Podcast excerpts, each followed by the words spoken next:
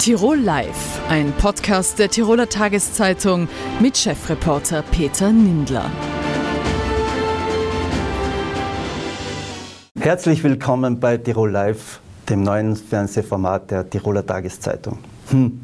Seit heute sind wir 2G, geimpft oder genesen. Eigentlich sollten wir uns ja schon auf den Christkindlmarkt nächste Woche freuen, der nach der Absage im letzten Jahr heuer endlich wieder seine Pforten öffnet. Doch wie soll das alles gelingen? Geimpft, genesen, herumflanieren, Bunsch. Dazu frage ich heute den Organisator des Christkindlmarkts in der Innsbrucker Altstadt, Robert Neuner. Herzlich willkommen, Herr Neuner, bei uns im Studio. Herr Neuner, zuerst einmal eine ganz persönliche Frage. Die Medien waren in den letzten Tagen voll. Wie gefällt Ihnen der Christbaum heuer vor dem goldenen Dachel? Ein Baum mit Charakter und ein schöner Baum, 18 Meter hoch, 3,5 Tonnen schwer, 45 Jahre alt, also ein ideales Alter für einen Christbaum, der mir persönlich sehr gut gefällt. Sind wir da ein bisschen im Vorteil gegenüber Wien, weil in Wien hat ja seit Tagen die Diskussion Hochkultur, Pfletschen, Stauden. Sind wir heute heuer einmal besser ausgestiegen, weil es hat ja bei uns auch schon diese Diskussion gegeben. Der Baum ist wie so vieles andere auch eine Geschmacksfrage. Ich bin froh, dass wir den Baum vom Vorstand Innsbruck bekommen haben, den wir heuer da haben. Und auf den können wir auch sehr stolz sein.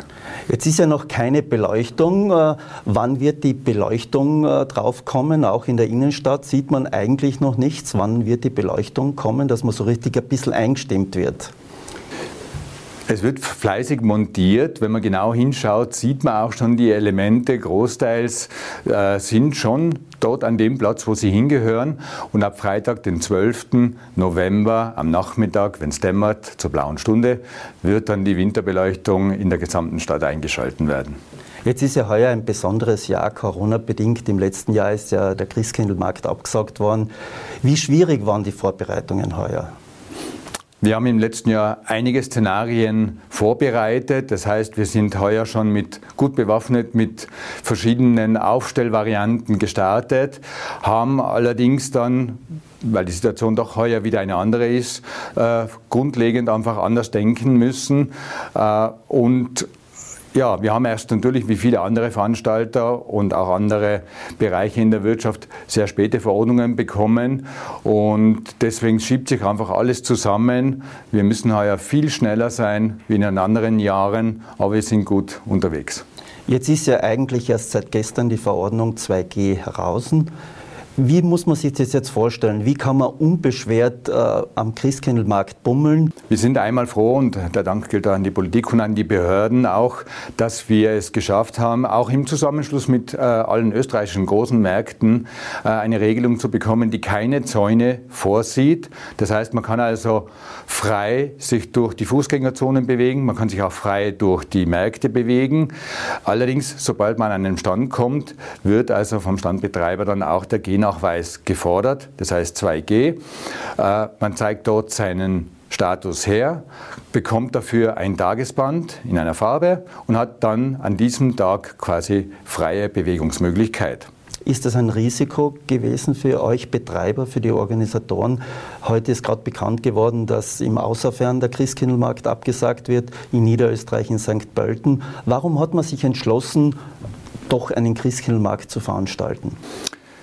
Wir sind mit dieser Regelung an und für sich schon, bevor es national eine Regelung gegeben hat, äh, mit unseren Behörden in Kontakt getreten, weil uns die Sicherheit sehr am Herzen liegt. Äh, deswegen kontrollieren wir das an allen Ständen. Es gibt diese Bänder auch an allen Ständen. Das heißt, man kann also in Innsbruck auf sieben verschiedenen Märkten an über 200 Ständen dieses Band problemlos erwerben. Äh, mit diesem Band kann man dann einkaufen, sowohl Handelswaren oder eben dann auch Getränke und Speisen. Gab es Absagen von äh, Standelbesitzer oder Leute, die gesagt haben, wir waren in den vergangenen Jahren, aber das tun wir uns nicht an? Gab es da Einbußen? Weniger jetzt hinsichtlich, hinsichtlich der G-Kontrolle. Auch wir Märkte haben nach einem Jahr Pause erfahren müssen, dass viele Händler einerseits vielleicht mit ihren Lieferketten Schwierigkeiten haben oder, das wiegt noch schwerer, an und für sich auch genügend Mitarbeiter zu bekommen. Das trifft also auch die Branche und somit äh, haben wir derzeit noch einen sehr geringen Schwund, der ist irgendwo zwischen 5 und 10 Prozent und da sind wir bei anderen Märkten doch um einiges voraus und sind froh, dass also die Treue unserer Händler hier so groß ist. Auf was dürfen sich jetzt die Besucher freuen, wenn sie am Montag äh, den Christkindlmarkt in Innsbruck besuchen? Was sind heuer die Highlights, wo sie sagen, na, das zahlt sich aus, auch mit den ganzen äh, Sicherheitsvorkehrungen und Kontrolltätigkeiten? Der Hauptgrund, warum Menschen auf Christkindlmärkte gehen, ist einmal, dass sie diese weihnachtliche Atmosphäre haben. Das fängt also schon einmal an äh, mit dem vom Zentrumsverein organisierten Weihnachtsbeleuchtung in der gesamten Stadt und dann jetzt im kleineren Radius auf den Märkten selber habe natürlich wieder bunt geschmückte Hütten, ein, denke ich doch auch wieder sehr gutes Produktangebot an Waren, die man halt sonst nicht überall kaufen kann.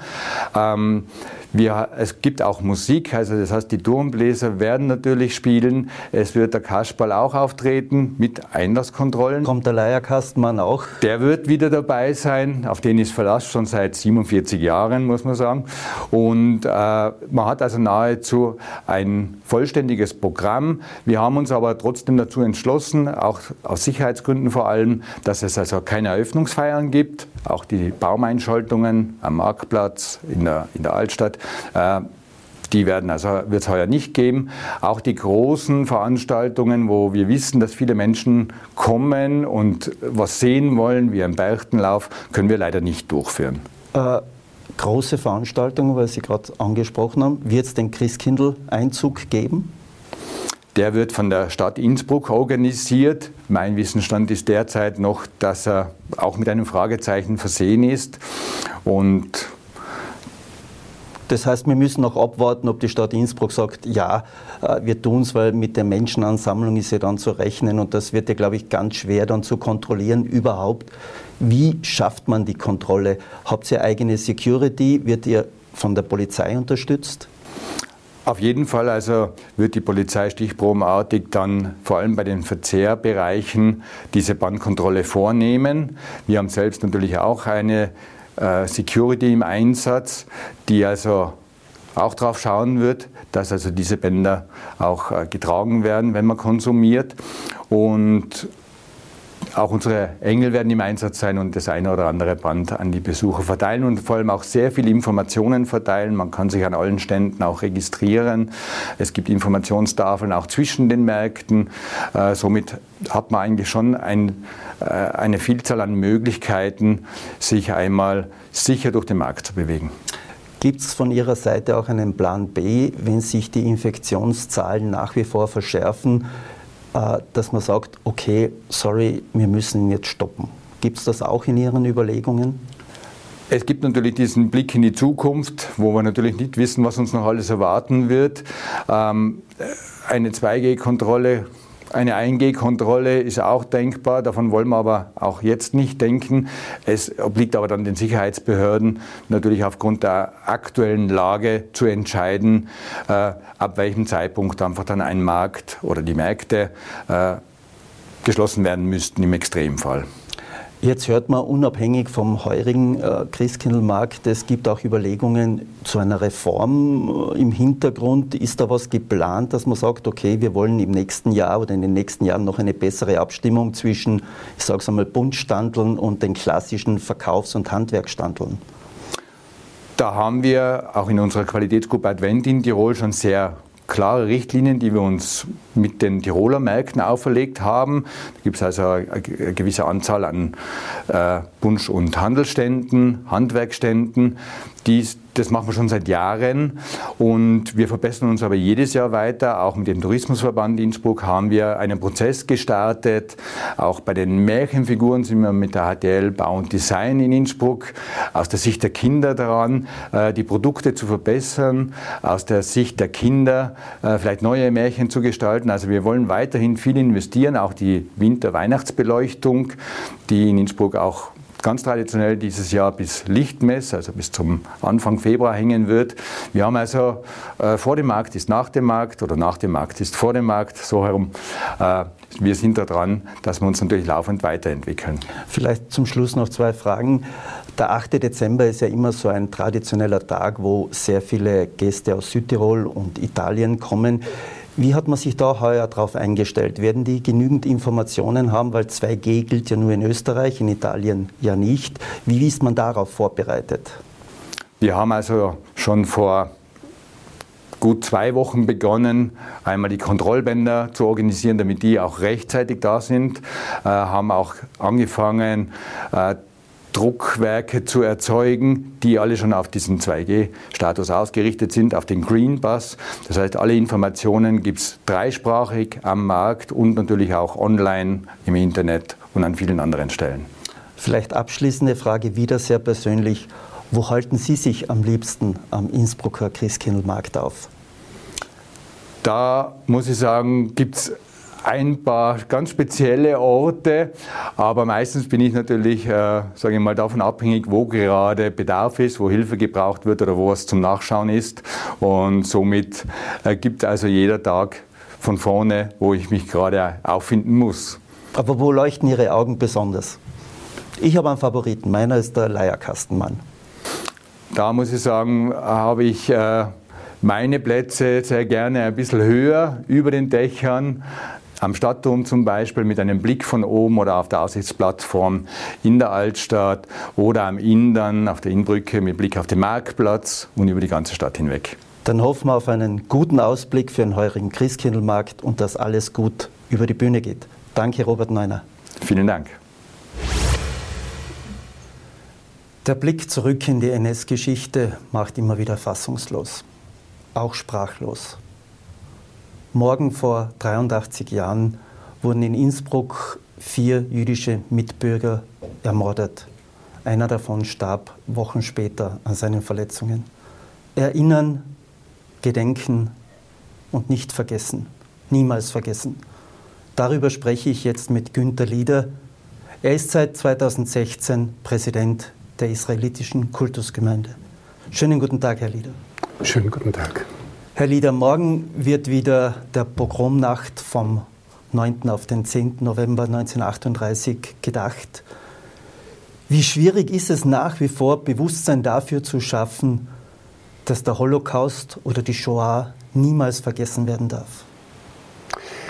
Ähm, es gibt einige wenige, aber doch Leute, die sagen, es wäre genug an Erinnern getan worden Denen würde ich aber sehr erwidern, dass Generationen nachwachsen, die all das noch nicht gehört haben, noch nicht in diesem Ausmaß wissen. Und äh, das berühmte Niemals vergessen muss also manifestiert werden dadurch, dass man immer wieder daran erinnert. Und wir leben heute in einer Zeit, wo die Letzten, die die Shoah bewusst erlebt haben, sowohl als Opfer als auch als Täter, bald nicht mehr leben werden.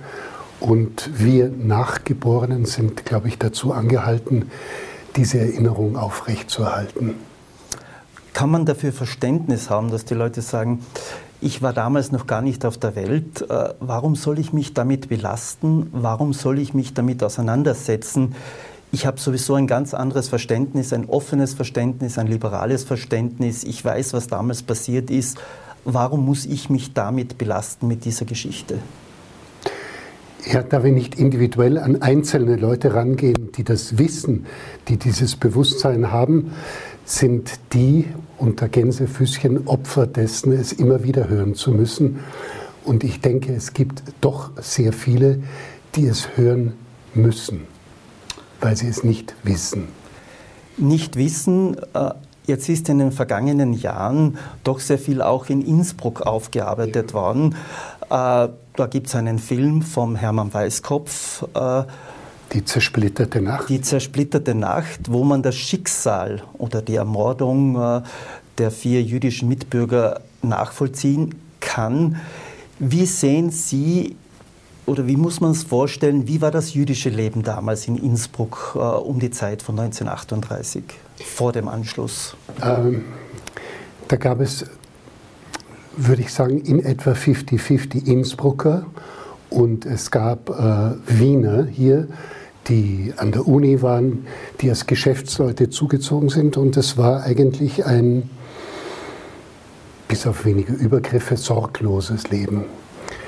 Und äh, ja, wir können davon lernen, wie damals durch Verschlechterung der sozialen Lage und so das Bett bereitet war, dass sich die Leute radikalisiert haben und der Anschluss in Innsbruck war einer der radikalsten überhaupt. Und wenn man die Größenordnung von Innsbruck bedenkt und die Einwohnerzahl von Innsbruck bedenkt, war die Pogromnacht in Innsbruck, äh, manche sagen die schlimmste, aber sicher eine der schlimmsten im gesamten Deutschen Reich, dem wir ja mit diesem Datum in etwa angehört haben. Wie viele Juden sind damals in der Stadt gewesen oder wie viel hat es in Tirol gegeben in der Kultusgemeinde damals? Äh, das waren etwa 800, aber da bin ich jetzt überfragt, ob das Familien waren oder ob das Mitglieder waren, weil wir zählen heute äh, unsere Mitglieder nach den Familienvorständen. Ob das damals auch so gewesen ist, weiß ich nicht. Aber es waren unendlich mehr Leute als heute, denke ich damals unendlich mehr Leute. Viele oder der Großteil wurde ermordet. Viele davon ähm, haben äh, eine andere Heimat gefunden. Wie war das dann nach 1945, wie die Menschen wieder zurückgekehrt sind? Sind Menschen zurückgekehrt, die damals geflüchtet sind? Es sind wenige zurückgekehrt. Ich erinnere mich da an eine Episode, dass der Bürgermeister von Innsbruck, ich glaube 1948, 49 gesagt hat, also Jetzt müssen wir damit rechnen, dass aus England, Amerika und Palästina 48 oder Israel nach äh, 48 zurückkommen und da war der Friedhof zerstört und da wurden, wenn man auf den Westfriedhof geht, eine einheitliche Zeile von ganz schlichten Betongräbern gemacht, um sozusagen die Würde, die Totenwürde der Verstorbenen aufrechtzuerhalten. Es sind wenige zurückgekehrt, es sind viele immer wieder und gerne zurückgekommen. Es gibt zum Beispiel einen Herrn Gaffney, der hochbetagt ist, in Israel lebt, gerne dort lebt, aber immer noch ganz starke Wurzeln nach Innsbruck hat. Und als äh, es vor drei Jahren, glaube ich, eine Reise nach Israel gab, hat man dort äh, Ex-Innsbrucker, Ex-Tiroler getroffen und eigentlich starke Wurzeln und Verbindungen zu Innsbruck gesehen und die Sehnsucht nach den Bergen und dem Tiroler Kröstel war groß bei denen und die kommen gerne hierher, wenn sie kommen. Die meisten sind also eher Leute, die hier im Untergrund gelebt haben, die im benachbarten Italien untergekrochen sind und erstaunlicherweise dort überlebt haben, weil auch Italien unter Mussolini ja kein judenfreundliches Land war. Und es gibt Neuzuzug von jüngeren Leuten, vor allem in Vorarlberg, vor, vor allem außerhalb von Innsbruck. Innsbruck ist, wenn wir es genau nehmen, eine etwas überaltete Gemeinde als äh, Teil der Gemeinde Tirol-Vorarlberg. Die jüngeren Leute, die Familien leben zum größeren Teil in Vorarlberg und hier am weiten Land. Wie muss man sich jüdisches Leben heute vorstellen? Wie ist das, wenn man in die Synagoge äh, geht? Wie ist das, wenn man, die, äh, wenn man feiert, wenn man die Jahrestage feiert, die Feste? Wie, wie muss man sich das vorstellen? Man kann es sich also fast ähnlich vorstellen, wie es also hier im christlichen Tirol ist, wo die Kirchen an Ostern und Weihnachten überfüllt sind. So ist es hier auch in der Kultusgemeinde, wo an Pessach, äh, Rosh Hashanah, äh, Yom Kippur viele Leute da sind. Das sind dann auch Leute, die nicht Gemeindemitglieder sind, sondern die Gemeindemitglieder dort geblieben sind, woher sie kommen und vielleicht auch wieder zurückkehren. Und so erscheint es, dass weniger Juden hier leben, als wirklich hier leben. Es gibt temporär hier Lebende. Ist das ungefähr dasselbe Phänomen wie in der katholischen Kirche, wo man von den Taufscheinkatholiken spricht, ist das im Judentum ähnlich, wo man sagt, das sind Taufscheinjuden? Es ist nicht ein Taufschein, aber es ist parallel und ähnlich. Und äh, sehr viele leben profan und äh, besinnen sich dann doch zu den hohen Feiertagen ihrer Zugehörigkeit und vielleicht sogar ihrer Religiosität. Jetzt hat es ja in Tirol und da ist der 2013 verstorbene Bischof Reinhold Stecher zu nennen, doch eine sehr intensive Beziehung gegeben oder begonnen worden äh, zwischen äh, der katholischen Kirche, dem Land Tirol, der Stadt Innsbruck und der israelitischen Kultusgemeinde A zum Wiederaufbau der Synagoge, aber dann auch zum gegenseitigen Verständnis, zum Austausch. Ist das für Sie so etwas wie ein ganz positiver Schritt und ein Vorbild gewesen für vielleicht andere Regionen? Ein positiver Schritt, sicher Vorbild auch für andere Regionen und etwas, was hier weiter gepflegt wird. Also unser Verhältnis äh, zu Bischof Glättler oder zu der evangelischen Kirche und so ist ein bestes und wir halten den interreligiösen Dialog da sehr aufrecht und treffen uns und feiern auch gemeinsam Feste. Also da ist viel getan worden. Ich habe immer so das Gefühl, dass äh, die schreckliche Pogromnacht hier in Innsbruck so eine Katharsiswirkung gehabt hat und also dass eigentlich hier eine größere mehr Philosemitismus und Judenfreundlichkeit herrscht als an manchen anderen Orten, wobei das vielleicht auch täuschen mag, weil in Innsbruck äh, laufen wenige orthodoxe Juden erkennbar in ihrer Kleidung rum. Dass es in Wien oder so zu mehr Übergriffen kommt als hier, ist also schon auch selbstverständlich. Und ich war vor einem knappen Jahr zutiefst erschrocken, als mir, man mir auf der Straße äh, Judensau zugerufen hat. Also, aber auch das wahrscheinlich deshalb, weil man mich aus meinem profanen Beruf des Schauspielers kennt. Ansonsten ist es ein friedliches Nebeneinander, aber auch Miteinanderleben. Ich würde sagen, hauptsächlich Miteinanderleben. Jetzt gibt es immer so ein bisschen eine wie soll ich sagen, Bruchlinie, und das war vor allem mit ihrer Vorgängerin Esther Fritsch immer eine Diskussion, wenn sie Kritik am Staat Israel gelesen hat, ob das in den Zeitungen ja. war oder im ORF, äh, vor allem was den Palästinenserkonflikt äh, betrifft. Äh, das hat sie oft sehr empört. Jetzt haben Sie einmal gesagt, äh, es gibt viele Menschen, die der jüdischen Bevölkerung positiv gegenüberstehen aber Israel kritisieren. Ja. Zugleich gibt es viele, die Israel kritisieren und gleichzeitig damit ihren eigenen Antisemitismus bemänteln. Was meinen Sie damit konkret? Da müsste man die einzelnen Leute sehr viel besser kennen, um zu analysieren, ob das also äh, politisch gedacht ist oder ob es nicht doch ein tief innenwohnender Antisemitismus ist. Ähm, ich würde nur zur Situation sagen, wenn man nach Israel geht, sieht man, dass etwa die Hälfte der Bevölkerung dort auf die Straße geht und sehr für eine Zwei-Staaten-Lösung ist und sich das vorstellen kann, wobei sie die nicht naiv sind und nicht wissen, dass das morgen sein würde können. Und äh, ich finde, Kritik am Staat Israel ist zulässig und darf nicht ein Privileg äh, der Juden sein, sondern darf jedem, der also sich darin bildet und Bescheid weiß, zugestanden sein, dass auch er Kritik an der israelischen Politik macht. Zum Abschluss noch eine Frage. Ähm, nächste Woche beginnt der Christkindlmarkt äh, für die Christen und Katholiken Weihnachten ein großes Fest, das Fest, das Familienfest des Jahres. Wie geht es Ihnen damit in Tirol, wo man sieht, also da sind überwiegend Katholiken, wie geht es Ihnen mit diesem Fest? Wie feiern Sie? Ja, es ist ja so, wenn wir die Familien anschauen, gibt es wenige Familien, die hermetisch-jüdische Familien sind. Die meisten Familien äh, sind also bestehen aus, sind, sind aus Mischehen entstanden. Und äh, wenn das Fett in der Altstadt frisch ist, so also stört es mich überhaupt nicht durchzugehen. Wenn viel, zu viele Kirchen gebacken sind, macht man besser einen Umweg um, um die Altstadt.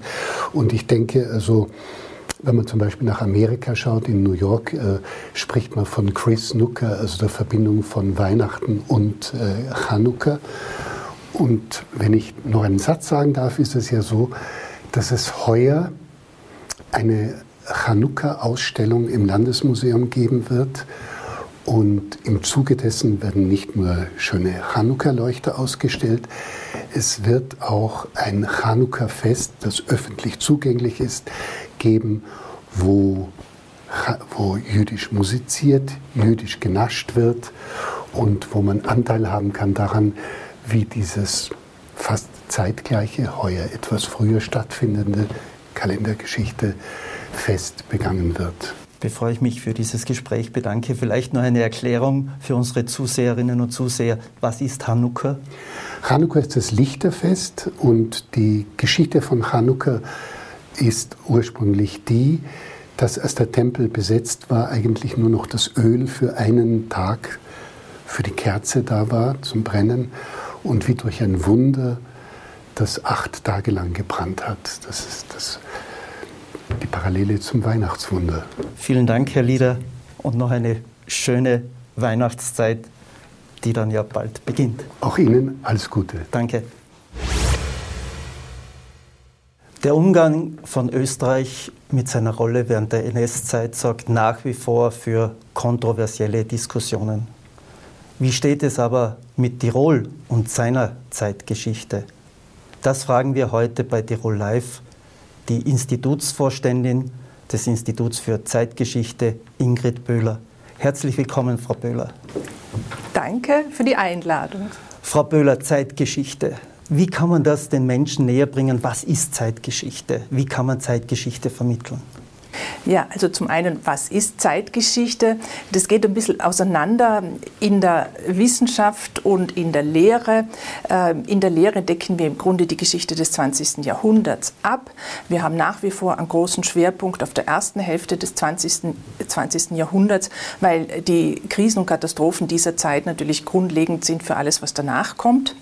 Allerdings ähm, in der Wissenschaft, in der Forschung selber gibt es natürlich Dynamiken und, und, ein Interesse, die Zeitgeschichte näher an die Gegenwart heranzurücken.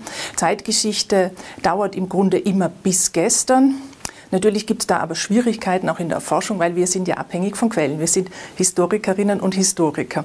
Und äh, natürlich kann man gerade in Zeiten ähm, der Medienvielfalt auch über solche Quellen äh, viel kompensieren, aber irgendwie geht es natürlich auch um Archivalien und auch ein bisschen um eine Distanz, um über äh, ein Geschehen, ein bilanzierendes, ähm, also ähm, distanzierteres ähm, äh, Bild zu geben und hier auch eine, eine Einschätzung treffen zu können, die ähm, ja ein bisschen auch gesichert ist und also über die Meinung und äh, ja, halt äh, die Einschätzung eines, eines aufmerksamen Beobachters oder einer Beobachterin hinausgeht. Jetzt haben Sie die Distanz erwähnt. Ist die Distanz jetzt schon groß genug, dass auch über die Zeit äh, des Nationalsozialismus in Österreich und in Tirol auch vermehrt geforscht werden kann, vor allem in der Regionalgeschichte, weil einfach die Distanz da ist, der Abstand dazu? Ich denke schon. Ähm, die Distanz führt etwa dazu, dass also jene, die unmittelbar in die Geschichte des Nationalsozialismus verstrickt waren, mittlerweile ja zum Teil nicht mehr leben, beziehungsweise natürlich auch schon aus ihren Positionen und Ämtern ähm, geschieden sind und es deswegen auch äh, leichter möglich äh, geworden ist, also irgendwie einfach die Themen äh, zu also einer öffentlichen Debatte äh, irgendwie zu stellen und ähm, also die Widerstände insgesamt nehmen natürlich ab. Es gibt nach wie vor ein anhaltend großes Interesse an der Zeitgeschichte, auch am Nationalsozialismus, das muss man sagen. Ähm, dennoch stellt sich ja, man muss da nur in der Region bleiben, man ähm, äh, kann den Blick auf jene aktuellen Forschungsvorhaben, die es gerade zur Landesgeschichte und zum Nationalsozialismus gibt, äh, als Beispiel nehmen, dass noch lange nicht alles aufgearbeitet ist. Und letztlich werden das ist jetzt egal, ob wir von der Zeitgeschichte reden oder von einer Epoche, die länger zurückliegt. Wir stellen die Fragen immer von der Gegenwart aus. Und die Gegenwart steckt voller Überraschungen. Da tauchen immer wieder mal äh, Themen auf, wo sich dann herausstellt, da gibt es eine Verbindungslinie zum Nationalsozialismus und wir wissen darüber noch viel zu wenig. Ähm, also ein Beispiel, das jetzt schon etliche Jahre zurückliegt, das war etwa der Anstaltsfriedhof äh, der Psychiatrie in Hall wo dann über den großen öffentlichen Druck, die äh, intensivste mediale Berichterstattung darüber, ist dann auch dazu gekommen ist, dass die entsprechenden Fördergelder, weil Wissenschaft hängt immer auch ein bisschen mit Geld und mhm. Finanzierung zusammen, freigegeben worden sind. Und dann hat man hier eine umfassende Beforschung dieser Zeit in ihren ganz unterschiedlichen Facetten erst auf den Weg bringen können. Ja. Oder anderes Thema, die Geschichte ähm, der Elektrizitätswirtschaft in Tirol. Mit Heiming damals? Mit Heiming, ja, da war der unmittelbare Auslöser, dass es eben dieses Problem mit dem Grundstück gegeben hat. Ja. Jetzt ist ja, Sie haben es ja schon erwähnt, das ist ja oft sehr von außen angestoßen worden, gerade Heiming ist von außen angestoßen worden. Dann, wenn man äh, weiß, die Aufarbeitung äh, des Schützenwesens in Tirol, äh, es kommen immer wieder von außen oder überhaupt der Volkskultur. Also wie würden Sie Tirol da einordnen? Sind wir da ein bisschen Vorreiter? Weil die Landesregierung hat ja seit 2013 doch einige Schwerpunkte in dem Bereich der Aufarbeitung gesetzt. Ja, also das kann man schon sagen, dass gerade, also jetzt aus der Sicht unserer Zunft in gewisser Weise dieser Skandal über die äußerst großzügige Subventionierungspolitik des Landes, also für die Institutionen der sogenannten Volkskultur, wo man überhaupt nicht nach der Verstrickung dieser äh, Volkskultur im Nationalsozialismus gefragt hat, ein Glücksfall war. Weil die Kritik, also, dass man hier also große Summen ausgegeben hat für etwa eben den Josef Ploner und sein Schaffen, der also zutiefst in ähm, verstrickt war, verstrickt war eben in das, Kultur, in das Kulturleben des Nationalsozialismus im Gau. Ähm, diese Kritik ließ sich nicht mehr vom Tisch wischen und dann ähm, ist es dann äh, dazu gekommen, dass man sagt, okay, da gibt es eine Forschungslücke. Ähm, wir haben das bis jetzt zu wenig berücksichtigt, ähm, zu wenig zur Kenntnis genommen. Also ähm, äh, gibt es da eine Art von Kompensation und wir profitieren natürlich als Zunft davon. Ähm, und Tirol hat hier äh, in den letzten Jahren wirklich viel getan, das muss man schon sagen. Und ähm, also wenn man äh, sich die anderen Bundesländer als Vergleich hernimmt, also mir persönlich ist nichts Vergleichbares mhm. bekannt.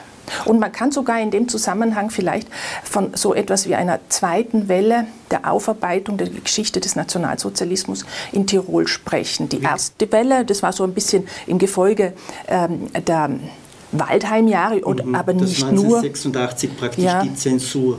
Genau, genau. Das war sozusagen der Bruch. Das hat sich schon davor ein bisschen äh, angekündigt, aber dann, also mit Waldheim, da war das einfach ganz klar auf dem Tisch. Also die Lebenslüge der Zweiten Republik, Österreich als erstes Opfer äh, der Nazi.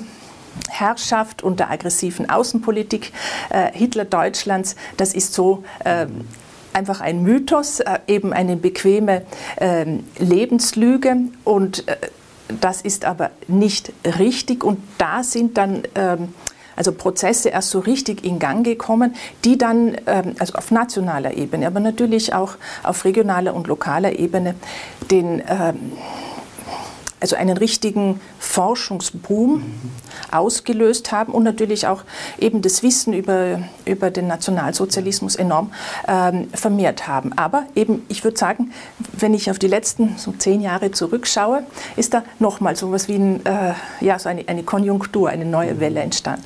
Es gibt ja auch in Tirol, das muss man ja sagen, auch sehr viele junge Historiker. Mhm, Gott sei Dank. Bert Breit, wenn man einen nur erwähnt. Also eigentlich sind wir ja auch gesegnet mit jungen Leuten, die sich hin zur Regionalgeschichte entwickelt haben. Wenn man auch weiß, von Baloch oder jetzt auch die, die Arbeit der Wehrmachtsdeserteure. Wie schwierig ist jetzt Regionalgeschichte? Man trifft ja auch auf Leute, die sagen, naja, das sind Verwandte, Bekannte, meine Familie. Wie schwierig wird da dies, äh, diese Bruchlinie zu sagen, ja, aber es ist, es ist so gewesen, wie es war?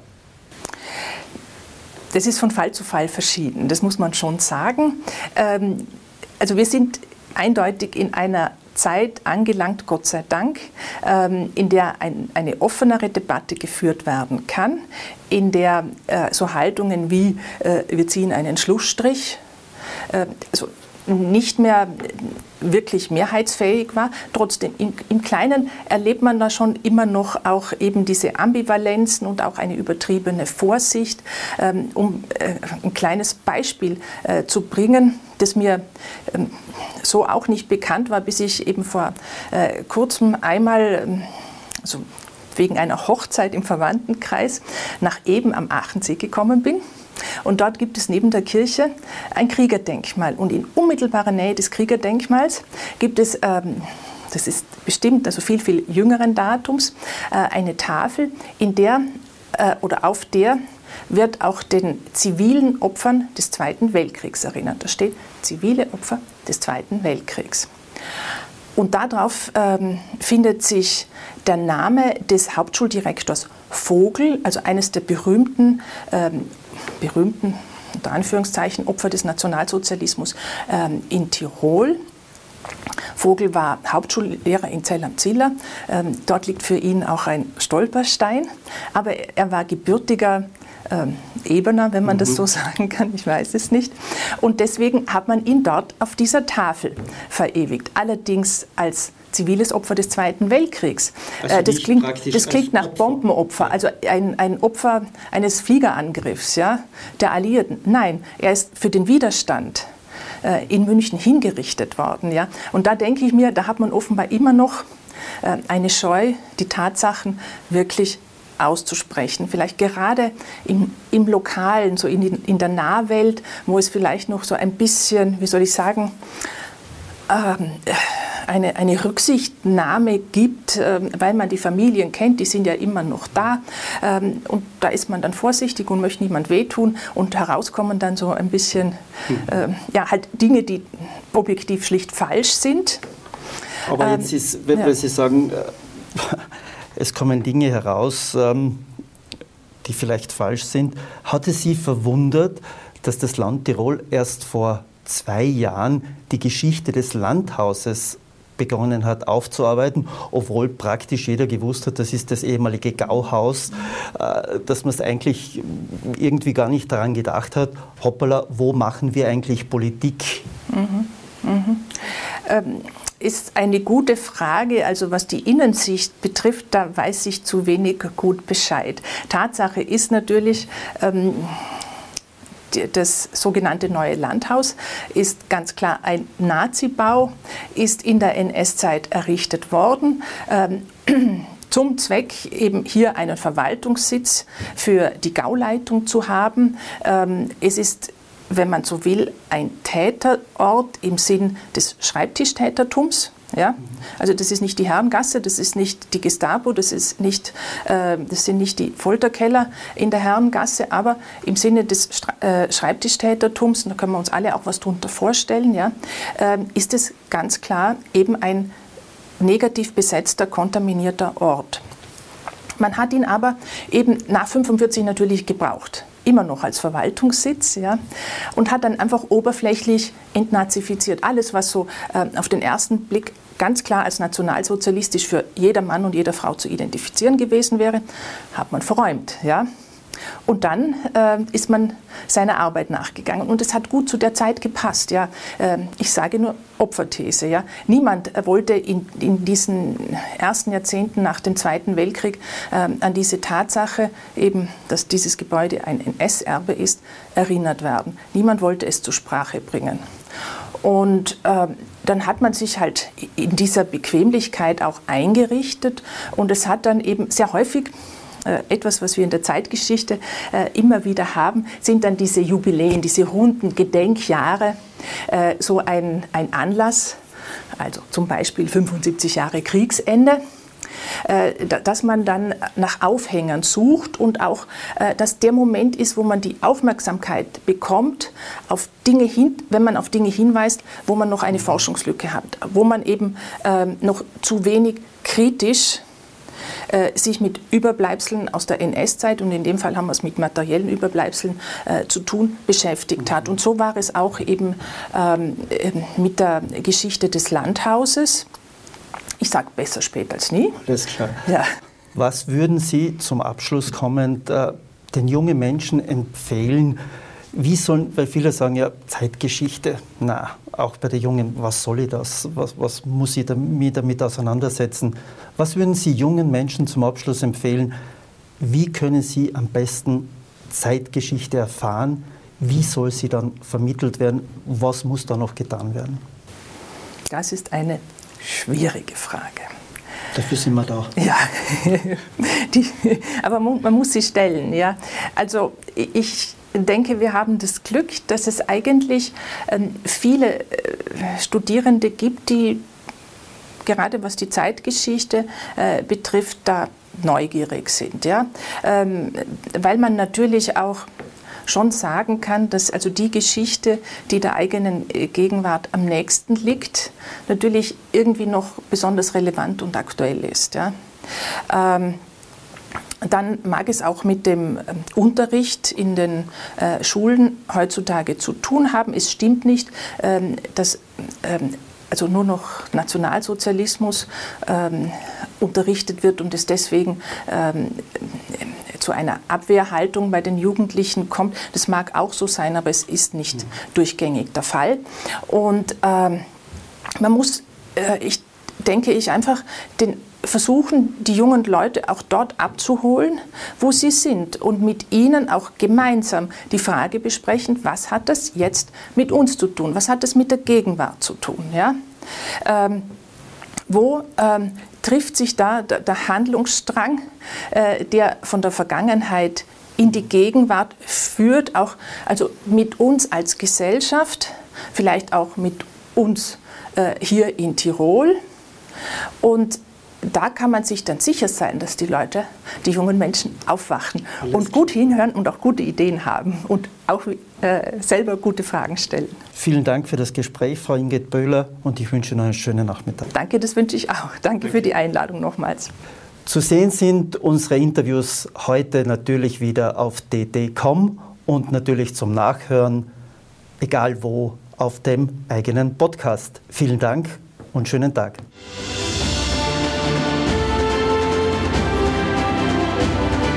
Tirol Live, ein Podcast der Tiroler Tageszeitung. Das Video dazu sehen Sie auf tt.com.